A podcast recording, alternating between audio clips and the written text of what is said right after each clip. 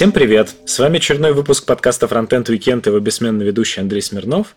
И сегодня у меня в гостях Екатерина Павленко, старший разработчик в питерском офисе компании Тинькофф точка ру. Кать, привет! Привет! Хронологически позавчера я был на HolyJS. Это было позавчера? Уже, да. Сегодня вторник. Как летит время? Да. Я там с тобой познакомился, ты, соответственно, в программном комитете этого HolyJS, поэтому не могу тебя не спросить, какие у тебя впечатления от того, как это прошло, что ты обо всем этом думаешь? Слушай, ну, это была новая площадка, ну, и для меня, и, в принципе, раньше в Москве HolyJS проходила в другой гостинице, и впечатление попало одна половина от площадки, потому что все взаимодействие было по-другому из-за нее, и второе от непосредственно докладов. По площадке площадка была теснее, чем раньше, чем в Петербурге, чем предыдущая в Москве. И, с одной стороны, кажется, что теснее – это плохо. А с другой стороны, то, что тут еда была не в отдельном ресторане, а еда была прямо в том же месте, где выставка, по-моему, это очень круто сыграло на какое-то общение, на нетворкинг. И я надеюсь, что в фидбэках люди как раз это отметят, потому что у меня было ощущение, что общаются все гораздо больше, чем на предыдущих конференциях. А по докладам уровень, по-моему, растет и растет и растет. С каждым разом все больше какого-то хардкора. Люди каждый раз просят хардкор, мы добавляем хардкор, и, по-моему, в этот раз кривая хардкорности, в общем, продолжила держать положительную производную. А вам вот это вообще нравится? Вы так и хотите дальше хардкорность наращивать? Или у вас есть какой-то предел хардкорности, до которого вы доросли условно, и дальше уже все, будете держать просто определенный уровень? Просто, ну, расскажу, как я с своей стороны это вижу. Может быть, один слот, где одновременно идут три доклада, из них два с иностранными спикерами уже, а один только там с русскоязычным. И интересна стратегия, куда вы, в принципе, хотите расти. Мы делаем конференцию не для себя, мы делаем конференцию для посетителей. Поэтому для нас первоочередное понимание того, в правильном направлении мы движемся, это фидбэки, которые мы получаем. Та самая форма, бесконечное количество вопросов, и мы смотрим на них. И в целом российский посетитель конференции склонен к тому, чтобы просить больше хардкора. Мы уже посмотрели пару отзывов, и там типа «не понял, что это такое? Про это не было, про это не было, про это не было. Какая-то ерунда». И в целом, конечно, люди могут просить хардкора бесконечно, потому что для каждого человека хардкор там за свое понимание. Но пока что мы не сталкивались с тем, чтобы кто-то писал слишком много хардкора. Поэтому сложно спрогнозировать. Мы в целом стараемся просто делать сбалансированный, на наш взгляд, программу. У нас будет и смузи, и хардкор, но вопрос, наверное, в уровне этого хардкора. Не знаю, мне очень сложно сказать, потому что каждая конференция... То есть у нас нет такого, что, знаешь, квота по хардкору закрыта. Мы в эту сторону даже не размышляем. Вот. Мы берем хорошие доклады, и уже после того, как мы уже вот практически сформировали программу, мы смотрим на уже уровень. То есть для нас первоочередная задача – это из всех-всех-всех заявок выбрать лучшее. Угу. И хардкорность имеет, естественно, значение, но не определяющий фактор доклада, не главный, который важен для нас. Я еще очень хочу обсудить с тобой твою статью по поводу того, как вы отбираете людей и доклады на HolyJS. Она мне максимально понравилась, но давай это сделаем чуть попозже, а начнем все-таки по классике с быстрого пробега по тому, как тебя занесло во фронтенд разработку и, в принципе, в разработку? Ну, я училась в физмат-школе, потом поступила в политех. Ну, все типично. После политеха я думала, что хочу быть дизайнером. Мне очень нравилось рисовать, и я подумала, что быть дизайнером – это мое. И программировать получалось, но хотелось рисовать. Я пошла учиться на дизайнера в ИТМО. Поучилась, поучилась. Начала параллельно работать флэш аниматором. В общем, я делала то, что вы все скрываете отблоком. Вот эти вот баннеры ужасные. Сейчас их никто не видит на отблоке, но вы все видите их постоянно вот в метро, когда к Wi-Fi подключаетесь. Вот именно этим я и занималась. А занималась этим года полтора, поняла, что ну, это совсем точно. И дизайнер на самом деле из меня не очень. В плане именно визуальный дизайнер ю экс меня до сих пор очень сильно интересует, а создавать вот красивые скомпонованные картинки нет, не выходит. И очень удачно получилось. Я попала через знакомство в, ну, наверное, это можно назвать старт митапом, сайт куда го точка ком, наверное, многие его знают. Попала туда, поработала там полгода, я туда пришла полностью нулевая абсолютно. Я не знала, что такое гит, я не знала, что такое эйч ти эм эль. Я вот пока была флэш-разработчиком, писала что-то на флексе. Флекс — это то, о чем все забыли, но это такая смесь экшн-скрипт третьего и экс эм эль-ной разметки. Поэтому чуть-чуть я могла верстать, как бы осознавала. Мне дали тестовое. Я полностью за две недели, что делала тестовое, осознала гит, осознала верстку, осознала си эс эс, что-то там, значит, сотворила. Благо, программировать я уже умела после института и после флеша. И попала в КудаGo. В КудаGo через полгода случились какие-то проблемы с финансированием, и сократили часть сотрудников, и меня в том числе. И это было для меня очень полезно, как выяснилось впоследствии, потому что я отправилась искать работу и устроилась джуниор-разработчиком в компанию DevExperts. Компания занимается ПО для трейдинга всяким разным, и в том числе там есть веб-версии. Я попала туда, проработала там, там без малого два года. Фронтенд хорошо зашел, мне очень понравилось. И когда я поняла, что технологии, ну и, в принципе, в целом, какое-то вышла на плата в DevEx, я начала искать работу дальше.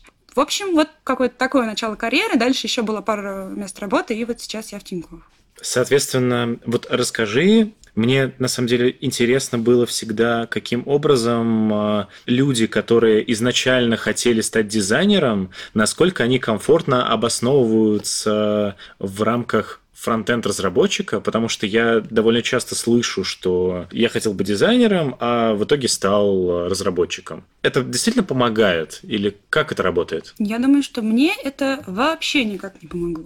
У меня никакого... Ну, в итоге образование в ИТМО я недополучила. Uh-huh. Я отчислилась с момента написания диплома. И никакого фундаментального, да и не фундаментального образования в области дизайна у меня не появилось, поэтому тут как бы нечему помогать. У меня есть какой-то вкус, какое-то представление о том, как должен выглядеть интерфейс, который будет удобен мне, как uh-huh. просто пользователю, да. И это все. То есть мне нечего тебе на это ответить, потому что в моем случае мое образование в дизайне заканчивается на чтении блога Артемия Лебедева.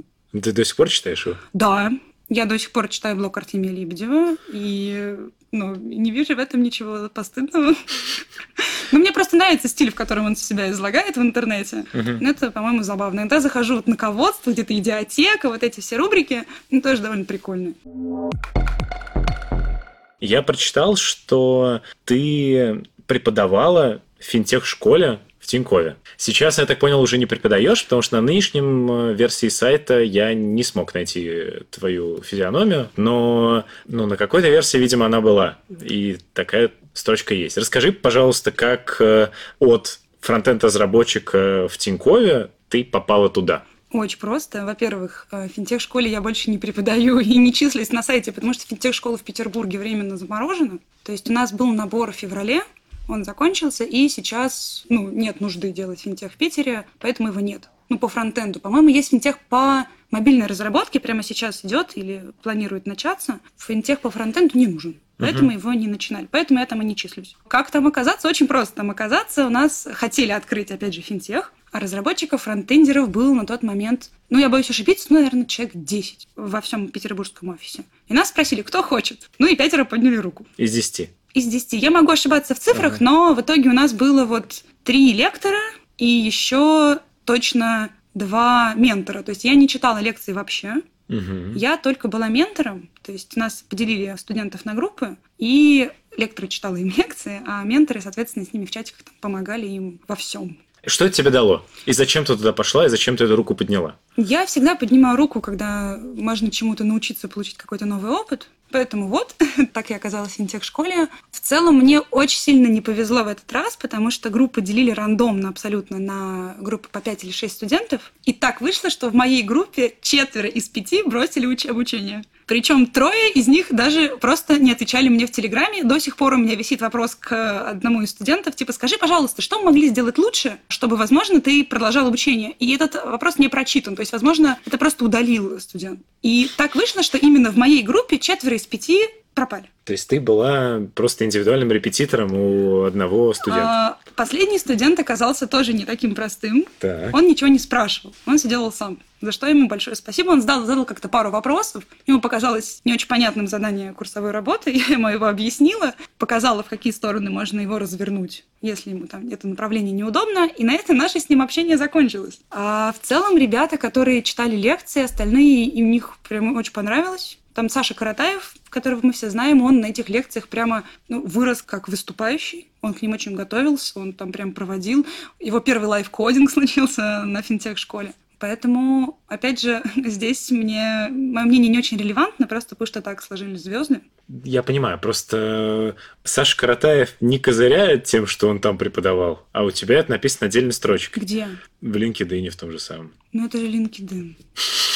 Окей. Okay. Ну, то есть, смотри, просто нужно приложить какую-то регалию всегда. Yeah. То есть, не просто Екатерина Павленко разработчик. То есть, я, в принципе, не люблю писать, что я старший разработчик, потому что у каждого свое представление о старшем разработчике, и когда ты заявляешь какую-то вот, что старший, к тебе, естественно, сразу ну, там, могут быть какое-то другое отношение. Да, я просто разработчик. Но когда необходимо добавить регалию, это либо резюме, либо там, ну, какое-то место, где нужно как-то продать себя, uh-huh. ты пытаешься придумать, ну, чтобы такого еще написать про себя. Не буду я писать там Екатерина Павленко, разработчик, неудавшийся дизайнер. Нет. Екатерина Павленко, разработчик, ведет блог на Medium. Нет. Екатерина Павленко, разработчик, преподавала в финтех-школе. Вопрос еще вот какой есть. Я ни у кого еще не спрашивал, но вот мне на самом деле было бы интересно узнать, чем выделяется региональная разработка Тинькова? Я ждала этого вопроса. А, смотри, в офисе в Москве я была там раза четыре в командировках, угу. работала оттуда. И коллеги мои были, мы с ними это обсуждали, и все сошлись на том, что московский офис, он больше похож на прямо, знаешь, банк. То есть там сидят, там open space, у нас везде open space. В Москве расстояние между столами меньше.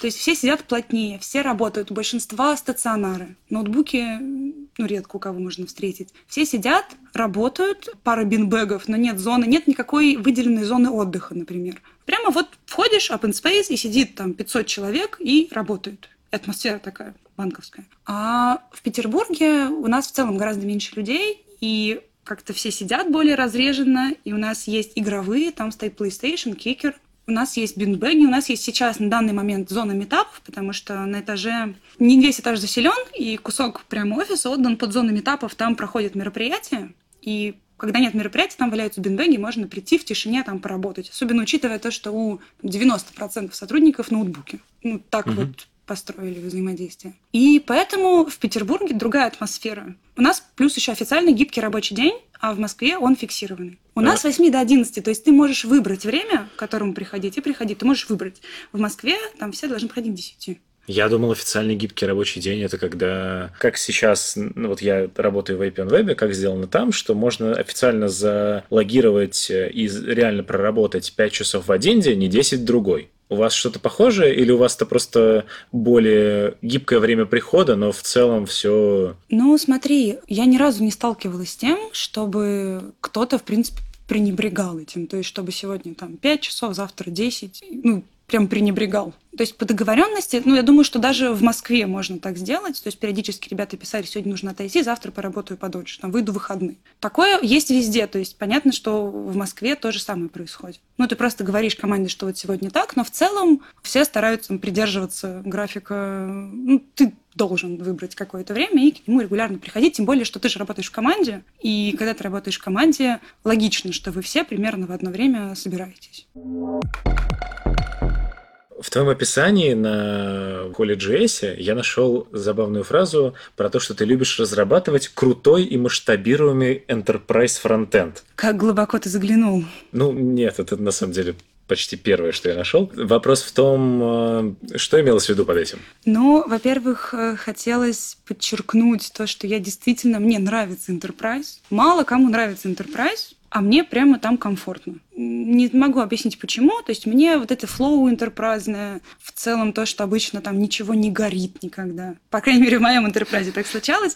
То есть все идет то, как это построено там процессы, мне симпатично. Это хотелось подчеркнуть, а крутое масштабируем, это значит то, что ну, не просто какой-то enterprise, знаешь, который станет legacy завтра, uh-huh. а действительно решения, которые будут жить и будут масштабироваться и будут работать. Ну, то есть это просто красиво сформулированная фраза «Я люблю работать в enterprise и делать свою работу хорошо». Как продолжение этой фразы, там указано про то, что ты это делаешь с помощью разных версий Angular. Но мне это не так интересно. Меня больше интересует, что ты вся обвешана значками в ангуляровской символике. Почему так? А я просто люблю украшения. Я шучу сейчас. Нет, не, нет, все дело не в этом. Дело в том, что на самом деле вы не видите сейчас, но на мне, я не обвешана, на мне всего две вещи. Первое – это значок с логотипом Angular, который мне выдали на конференции в эн джи Poland прошлой осенью еще. Он просто красивый, тем более я же сейчас в командировке в Москве, ну в отпуске точнее. Я была на конференции, и я просто прикрепила его, потому что когда ты ходишь по конференции, ну прикольно вот сверкнуть значком, а так как я в отпуске, у меня не очень большой чемодан, одежды у меня с собой не очень много, поэтому я продолжаю ходить в том же самом, в чем ходила на конференции. Ничего необычного. То есть в целом я не то чтобы ношу его всегда с собой, а штука на телефоне, это то, что называется PopSocket, просто из-за него удобно держать, и мне его выдали на другой конференции по Angular. И он мне просто нравится как форм-фактор. То есть было бы там написано не Angular, а React, я бы тоже, возможно, выносила, мне просто нравится им пользоваться. Вопрос как раз вытекающий из этого. На скольких конференциях по Angular ты была? Я, кажется, на двух, прямо посвященных Angular. Это был эн джи Poland, и это был Angular Connect в Лондоне вот в ноябре. И это были именно Angular-специфик конференции. Ну, еще у нас было два митапа в Петербурге. Да, про них я тоже спрашиваю. А как ты попала на вот эн джи Poland и Angular Connect? А на эн джи Poland я попросилась в Тинькофф. То есть я написала, хочу поехать на конференцию эн джи Poland, вот, значит, раскадровка, столько стоит конференция, столько стоит вот такой-то город. И мне оплатили поездку. Но конференция стоила, по-моему, пять тысяч рублей. Ну, поездка стоила дорого. Нет, вероятно. ну, поездка, да. ну, да, в целом, ну, мне оплатили билеты, конференцию и гостиницу на вот один день, потому что конференция была однодневная. А на Angular Connect я попала, потому что Jaguar Group, которая организовывает HolyJS и прочие конференции, они склонны свои программные комитеты периодически посылать на какие-то конференции для того, чтобы меняться опытом, для того, чтобы каких-то новых спикеров подбирать. Ну и в целом просто изучать, как это делается в других странах. И вот на Angular Connect я ездила от Jaguar Group. Опять же, в списке твоих регалий указано, что ты организовываешь эс пэ бэ Frontend Angular Meetup в Тинькове. Это правда. Мы в какой-то момент сидели с ребятами, с Сашей Каратаевым как раз, и еще с одним коллегой, его зовут Саша Духовняк. Мы все работаем вместе в Тинькофф в Питере, и мы сидели и говорили, хотим сделать свое сообщество по Angular. Нам не хватает. То есть у нас есть большой чат Angular-разработчиков в Slack в Тинькове, но нам хочется еще расширить область специалистов, с которыми можем обсуждать наше любимое программирование. Думаю, о, в Петербурге нет такого митапа, давайте сделаем. У нас есть площадка лояльная, то есть наша Тинькофф, зона митапов. Давайте запилим. И мы сели и запилили. Сделали два мероприятия, сейчас планируем третье. Но движуха не очень сильная, спикеров искать не так просто. Ну, поэтому все не очень, не очень стремительно происходит. В Москве это уже вышло на рельсы, у нас пока нет. А зачем вам это? Ну, то есть, э, ну, окей, у вас есть какой-то Slack-чатик, где вы обсуждаете Angular. Неужели такая вот... желание всех ангулярщиков собрать вместе в одну кучку и что-то пообсуждать. Как вот это работает? Организация – это весело, то есть так. Это сложно, это угу. сложнее, чем можно показаться тем, кто никогда этим не занимался, но это очень интересно. Это задачи, с которыми ты не сталкиваешься там на работе. Это прикольно. Во-вторых, когда приходит сто человек на твой митап, сидят, слушают, а потом они облепляют спикеры, задают им вопросы, это очень круто, ты чувствуешь, как будто бы ты сделал мир немножечко лучше. Плюс у нас, значит, есть канал, в котором люди общаются, знакомятся. Мы создаем какой-то маленький кусочек комьюнити, и мне кажется, что это всегда хорошее дело. Я получаю новые навыки в организации, и я делаю хорошее дело. Ну, прям комбо, ни одного минуса. Ну, кроме того, что это сложно. Но как бы сложно никогда не было решающим минусом обычно. С учетом того, что мы поговорили уже про опыт в организации, как раз интересно было бы узнать, каким образом ты как раз попала в программный комитет HolyJS. На самом деле, эта история началась лет десять назад, угу. потому что мы с Лёшей Фёдоровым учились в одной школе. Ох. Ну нет, ничего особенного. Мы, он был на пять лет старше меня, то есть мы просто познакомились, и все. Успешно не общались все это время, никак не взаимодействовали. А потом я приехала на свою первую холи, это была зима две тысячи шестнадцатого. Иду по лестнице, вижу Лёшу. Думаю, ого, Лёша, как так? А он такой, говорит, я теперь директор Jaguar Group, я делаю конференцию. Я думаю, круто, вот это классно. И мы дальше продолжили общаться, и год спустя я зашла на сайт HolyJS что-то посмотреть, мы обсуждали там грядущую конференцию, и заметила, что там что-то версточка поехала, тут вот там интернационализация как-то не так работает. Но я пошла и написала: «Лёш, привет, ты, наверное, лучше всех знаешь, почему на сайте HolyJS не очень хорошая верстка». Лёша сказал: «Да, есть такая проблема, давай обсудим подробнее, расскажи мне, что ты там нашла». Мы поговорили, я выкатила какой-то документ с багами, потом поехала на конференцию, написала фидбэк на эту конференцию вот в этой форме огромной. И там тоже: вот, значит, здесь можно было сделать лучше, вот, тут там еда была плохо организована, вот, на этом докладе мне не понравилось, там докладчика можно было лучше подготовить. После чего Лёша прочитал, такой: слушай, так раз у тебя так много классных идей, может быть, тебе нужно в ПК?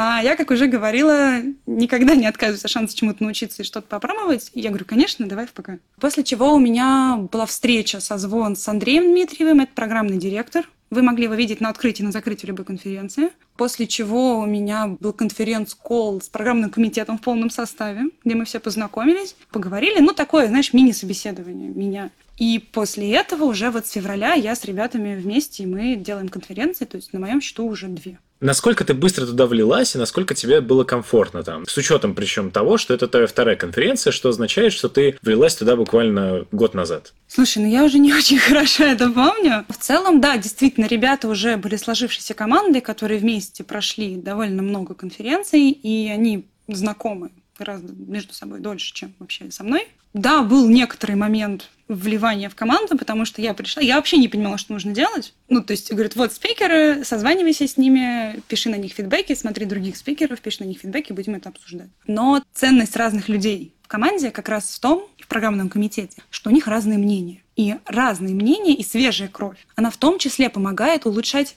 Ну, все. улучшать процессы, по-другому смотреть на какие-то вещи, по-другому оценивать спикеров, то есть сделать конференцию более разносторонней. И это хорошо. Поэтому, ну да, действительно, было там сложно, потому что мне не было понятно, как там все устроено, но это в итоге положительно, мне кажется, влияет на все. А какую ты там, на твой взгляд, как ты говоришь, у всех разные мнения, какую ты нишу заняла там? Слушай, мне очень интересно именно экспириенс посетителей конференции с точки зрения зрелищности, наверное, выступления. Мне очень важно, чтобы у спикера был хороший спикер-скилл, чтобы он хорошо выступал, чтобы он хорошо говорил, чтобы он умел не только дать хороший материал, интересный, глубокий, но чтобы он делал это красиво. И поэтому я очень много внимания на это обращаю, и когда я курирую докладчиков, я много внимания на это стараюсь обратить. Не скажу, чтобы остальные ребята полностью на это забивали, но у меня такое ощущение, что мне именно вот экспириенс посетителя с точки зрения просто его какого-то комфорта нахождения на конференции, комфорта слушания выступления. Ну, плюс еще мы занимаемся не только докладами. Мы, во-первых, работаем на конференции как трек-оунеры. Во-вторых, мы в целом участвуем во всех абсолютно активностях, которые происходят. И мне очень важно, чтобы посетителю, ну, было комфортно везде на конференции. И мне кажется, что я вот больше всех заинтересована в этом. Uh-huh. И как-то типа: а давайте еще вот про это поговорим. Нет, давайте поговорим. Нет, давайте все-таки поговорим об этом. Вот я так вижу эту ситуацию. Окей, okay. А зачем тебе это? Ну, то есть, что ты получаешь взамен того, что ты вот все вот это вот отдаешь туда? Это, ну, насколько я же понимаю, это не работа, ты за это деньги не получаешь. Да, деньги я не получаю, но подготовка длится восемь месяцев примерно. То есть сейчас уже началась подготовка к весне. Это тяжело. Это тяжело, это огромное количество заявок, работа с каждым спикером. Но в итоге я вот ехала из Петербурга в Москву с чемоданом, выходила из метро и такая: ух, у меня ощущение праздника. И ты приезжаешь, и ты смотришь, вот эти вот приходят девятьсот человек. Круто. В целом ощущение того, что ты опять же делаешь хорошее, полезное дело. Ты двигаешь какую-то комьюнити, двигаешь там образовательную, образовательную какую-то миссию несешь отчасти вместе со всеми. Это очень интересно. Плюс, конечно же, я прокачиваю английский, когда разговариваю с зарубежными спикерами. Но это такой, значит, побочный бонус. И это сложно, это интересно, это новый скилл, опять же, для меня. Но просто кажется, что, опять же, с учетом той статьи еще, которую я прочитал, что на это тратится дикое количество времени. Да. И что ты на протяжении многих месяцев ты действительно еще помимо основной работы впахиваешь на благо конференции, которая вот будет для тебя праздником два дня, а потом снова несколько месяцев опять впахивать в таком же режиме. Ну, разные у людей хобби, знаешь. Ну да, я подкаст записываю. Ну вот, но да, звучит немножко странно, когда ты так говоришь, и действительно это тяжело, но ты вкладываешь еще немножечко души, и приятно вложить душу и получить сторицы обратно. Сегодня мне это интересно, вчера мне это было интересно, завтра мне это будет интересно. Когда перестанет быть интересно, я перестану. Ну, то есть я никогда не особо не рефлексирую, типа, а что мне это даст? Мне сейчас хочется. Супер. Я могу принести пользу. Круто. Все. А почему люди могут уйти вот из программного комитета? Ну вот кроме того, что им перестало быть интересно. Ну вот есть Андрей Мелехов, который... Мы с ним вместе были на весне, ага. И потом он ушел. Он об этом в своем подкасте, по-моему, «Ночной фронтенд» рассказывал. Насколько мне помнится, он озвучивал причину, то, что ему ближе другой формат конференции, и он в итоге пошел помогать Вадиму с ВСД. То есть он хотел продолжать делать конференции и мероприятия, но ему понравился, ну, был ближе другой формат, и вот он... Последний раз я видела его у Вадима в ПК, а дальше мы как-то не обсуждали эту тему. Еще немножко про статью. Сколько времени прошло с того момента, как ты начинала работать в ПК, и ты ее написала? Потому что она прям такая очень подробная. Вот хоть по ней бери и новую конференцию делай. Это было ровно... Полностью была завершена, проведена, собраны все фидбэки, проведено ретро по весенней конференции. То есть я начала с ребятами работать в феврале, а статью написала, по-моему, где-то в июле. По крайней мере... Начала ее писать, там потом была долгая редактура, ну, вот, я показывала и ребятам, ребята оставляли мне комментарии, но где-то вот полгода, ну, то есть полностью завершилась конференция. А редактура, это же твой блог, какая редактура? Я показала ребятам ее из Jaguar Group, и они такие, вот здесь вот неточность, вот э, эта информация на самом деле приватная информация, то есть я валидировала вот это все uh-huh. на тот случай, чтобы случайно не вынести какую-то информацию, которая является приватной. То есть нет никакой там редактуры серии «Убери это срочно!» Нет, не было. Или там «А вот тут добавь рекламную вставку». Нет, такого не случилось. Действительно, мой блог я просто показала ребятам, но это, мне кажется, вежливо и культурно. Когда ты пишешь о какой-то командной работе, показать команде то, что у тебя получается. И когда сейчас вот ребята из ПК, они тоже пишут статьи, и более того, все статьи, которые выходят на Хабре про HolyJS, они проходят через нас. То есть такая культура просто работы в команде, когда ты хочешь что-то написать про команду, ты им это показываешь. Но твоя статья не, не вышла на Хабре. А зачем ты эту статью написала? Я хотела поделиться с людьми. Ну, то есть, во-первых, мне хотелось поделиться. Угу. Просто рассказать, потому что я положила много сил, я занялась чем-то новым, мне хочется об этом рассказать. Я также там изучила какую-то штуку в Angular, мне хочется об этом рассказать, там, в соседней статье. Плюс еще ко всему очень многие люди тоже вот не понимают. Ты сейчас задаешь вопросы, ну, вот тебе любопытно, как это работает, многим любопытно, огромному количеству людей любопытно. Я могу объяснить им. И более того, часто в фидбэках, например, когда ты смотришь фидбэки уже, ты погрузился в процесс, ты смотришь фидбэки, и ты думаешь, ребята, если бы вы знали, как это делается, вы бы понимали, у вас не было бы таких вопросов или такого недовольства. Когда вот весной я ходила по выставке, разговаривала просто с посетителями, они такие, а почему вот это не это? По-моему, кто-то спросил, а почему так мало англоязычных спикеров? Мы хотим больше. И я такая, слушай, ну потому что вот знаешь, как это происходит, да? Ну вот подаются заявки, мы из них выбираем, и мы выбираем не по языку, мы выбираем по содержанию. Так вышло. И он такой, ничего себе, я не знал, круто.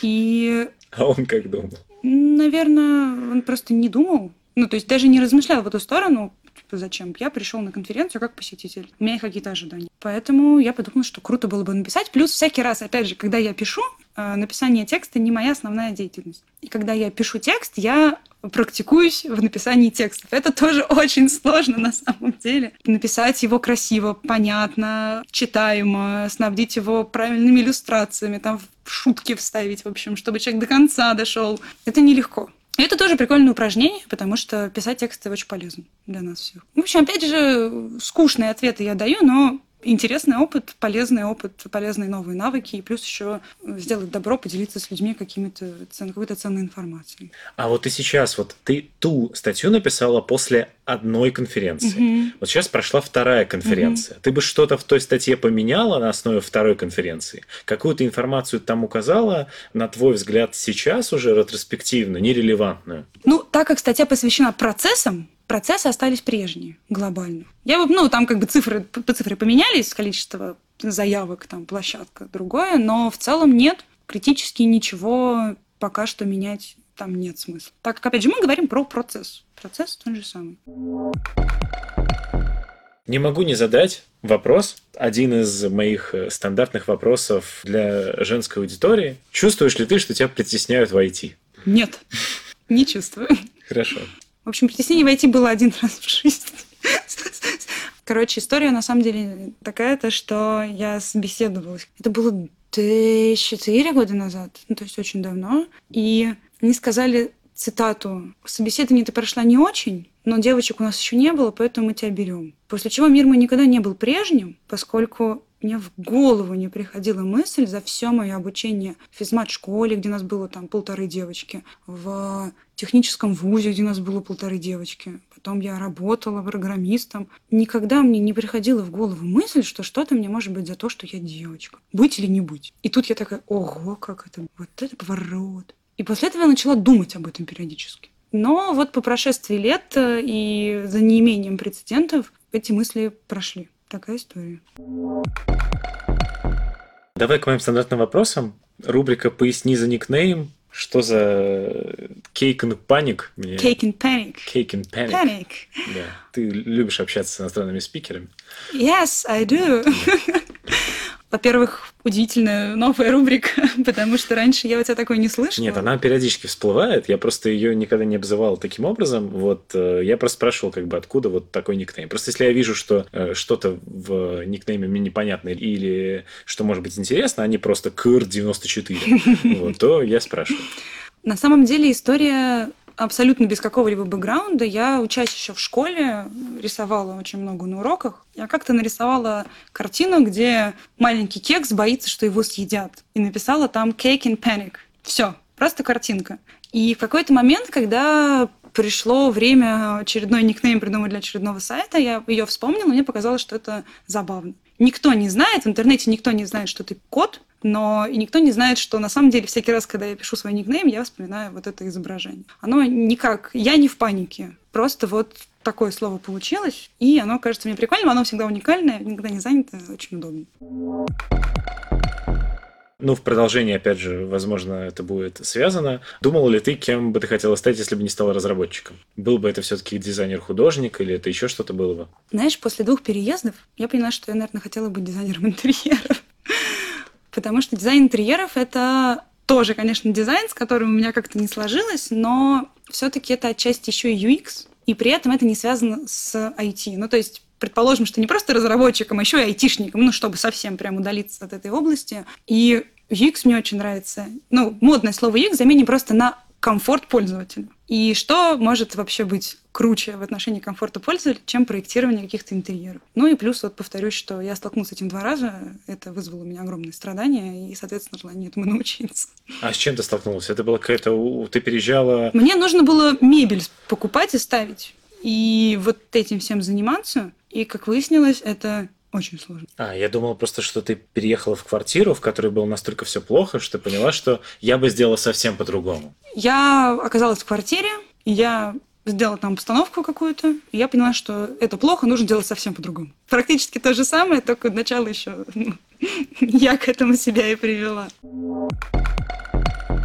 Ожидаемый ответ, наверное, будет следовать, но все же React, Angular, Vue или Ember? Ну... Angular, конечно же. Хорошо, объясни, почему э, такая любовь к Angular? Ну, моя жизнь сложилась так, что на первой работе я писала на всех фреймворках практически мира, кроме Ember и Vue, потому что тогда его не было. А потом я искала работу и нашла работу на Angular. И дальше я получила какую-то уже специализацию, с которой шла дальше. И первый Angular, конечно, не сравним. При выборе между первым Angular и React, React. Но потом появилась уже версия два плюс, и, на мой взгляд, он очень удобный, он очень комфортный. Более того, если мы говорим о какой-то командной разработке, очень удобно, потому что, когда ты используешь React, ты собираешь какого-то Франкенштейна, значит, тут там такую библиотеку подключу, такую библиотеку подключу. И у тебя получается вот некий гибрид, такой вот типа, мой, мое, сам собрал. И поэтому какое-то гугление вопросов, там, вливание новых сотрудников, оно немного сложнее, и плюс еще ты там можешь изначально ошибиться, и потом все эти костыли собирать, в общем, годами, пока не надоест. А Angular идет весь красивый из коробки, и на нем комфортно вот... он, он есть, на него отличная документация. Если мы говорим про командную разработку в больших проектах, на нем мне больше нравится разрабатывать. И в целом, если бы... Ну, я же люблю Enterprise, как мы уже обсуждали. По-моему, Enterprise, он хороший на Angular. Какая, на твой взгляд, справедливая зарплата фронтенд-разработчика в Питере? Справедливой зарплаты нет.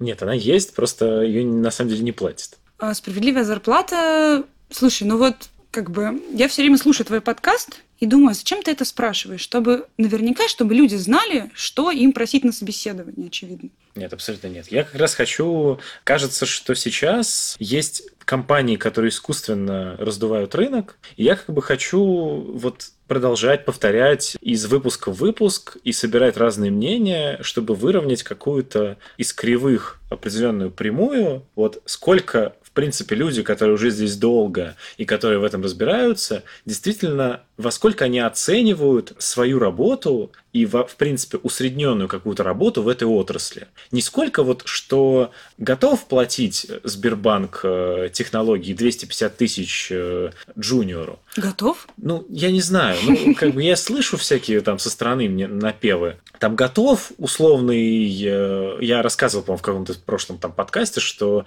мне написали, что вот вакансия четыреста тысяч разработчику там на Node.js. Кажется, что это вот завышенное неадекватное ожидание. А есть какие-то в регионах у нас, а меня слушают очень много людей из регионов, какие-то, наоборот, заниженные, что там в условном Иваново работу выше, чем тысяч на сорок в месяц, даже разработчикам найти тоже невозможно, потому что нету ничего. И хотелось бы просто понять вот какую-то прямую, которой бы примерно все понимали, куда стремиться. И сверху, и снизу. Ну, то есть, по сути... Это то, сколько денег нет, просить, просить на собеседование. Нет, нет, просить можно максимально много, но просто понимать, во сколько действительно оценивается работа фронтендера в обществе. Я, наверное, очень-очень наивна обо всем этом. И нет, я, да. э, я понимаю, что ты хочешь спросить, но, как и восемьдесят пять целых пять десятых процента гостей, не готовы озвучивать цифры.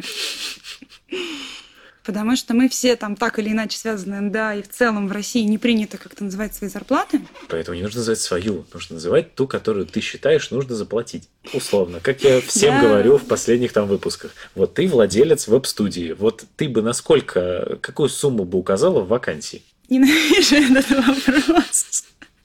Я владелец веб-студии в Петербурге, и я хочу нанять фронтендера. И чтобы ко мне на вакансии начали откликаться... то я, наверное, напишу там... Слушай, а да чё далеко ходить? Тут Жук искал себе фронтендера, сеньора. И, по-моему... Это чтобы сайт поправить? Или для чего? В том числе. Да. И, по-моему, пока зарплата не дошла до двухсот вакансий на HeadHunter, откликов было не очень много. Вот так я могу сказать. Это твой финальный ответ? Да. Моя любимая рубрика «Готовим вместе с фронтенд-разработчиком». Умеешь ли ты готовить? Мой репертуар крайне мал. Отлично. Но наверняка в этом репертуаре была какая-нибудь забавная история, связанная с тем, что ты либо слишком удачно, либо слишком неудачно приготовила какое-то сложное, какое-то любимое свое блюдо. Так как готовлю я очень мало, то ничего веселого со мной обычно не происходит, кроме надкусывания, конечно, заплесневелого хлеба.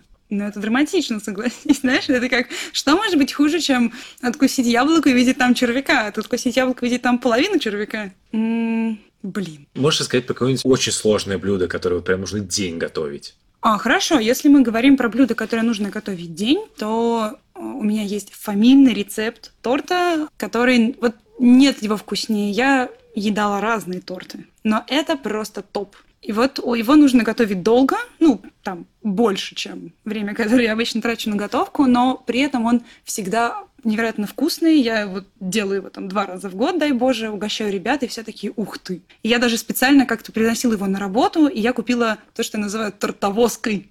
Торта, у меня она дома стоит, в ней абсолютно невозможно никак пользоваться, кроме как тортовозкой. Вот. И... Да, там есть маленький секрет. Секрет заключается в том, что, чтобы сделать бисквит, нужно класть не два яйца, как рекомендуют во всяких интернетах, а десять.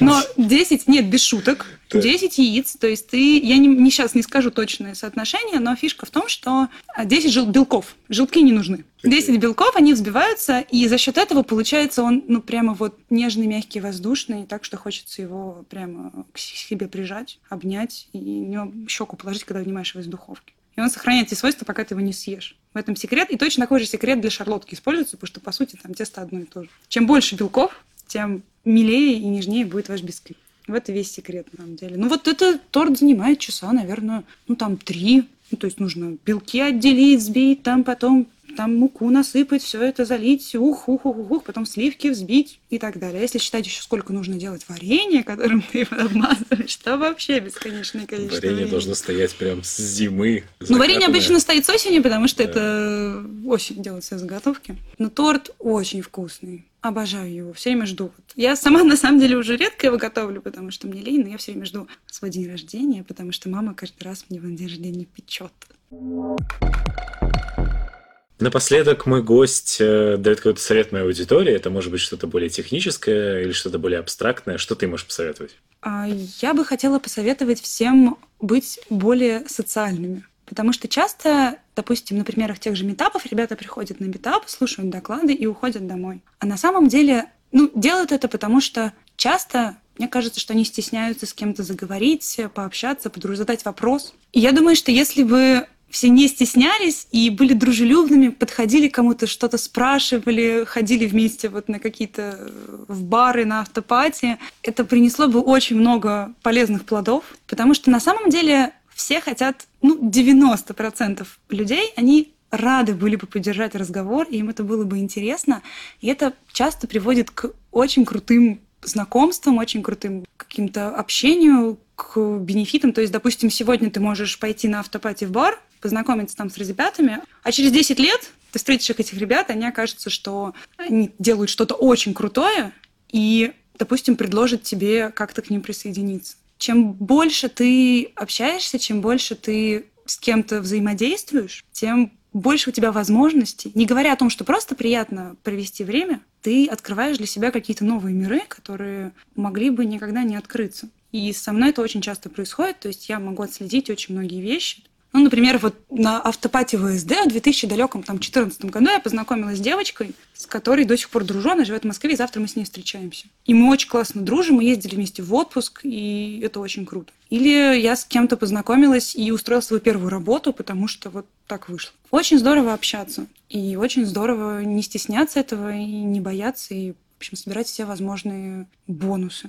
Окей, хорошо. Спасибо большое, Кать, что уделила время. От себя, как обычно, хотелось бы добавить, чтобы вы не забывали поставить лайк этому выпуску и поделиться им со своими друзьями, и тогда они узнают э, секрет, что во все торты нужно добавлять десять яиц вместо двух. По-моему, это великолепно. Также обязательно не забывайте подписываться на данный подкаст в SoundCloud и в iTunes. Вступайте во все наши группы в социальных сетях, на YouTube подписывайтесь, в Telegram-чатике вступайте. Спасибо всем, кто все еще меня поддерживает. Мы продолжаем показывать человеческую сторону фронтенда не только. Услышимся на следующей неделе. Пока-пока. Пока.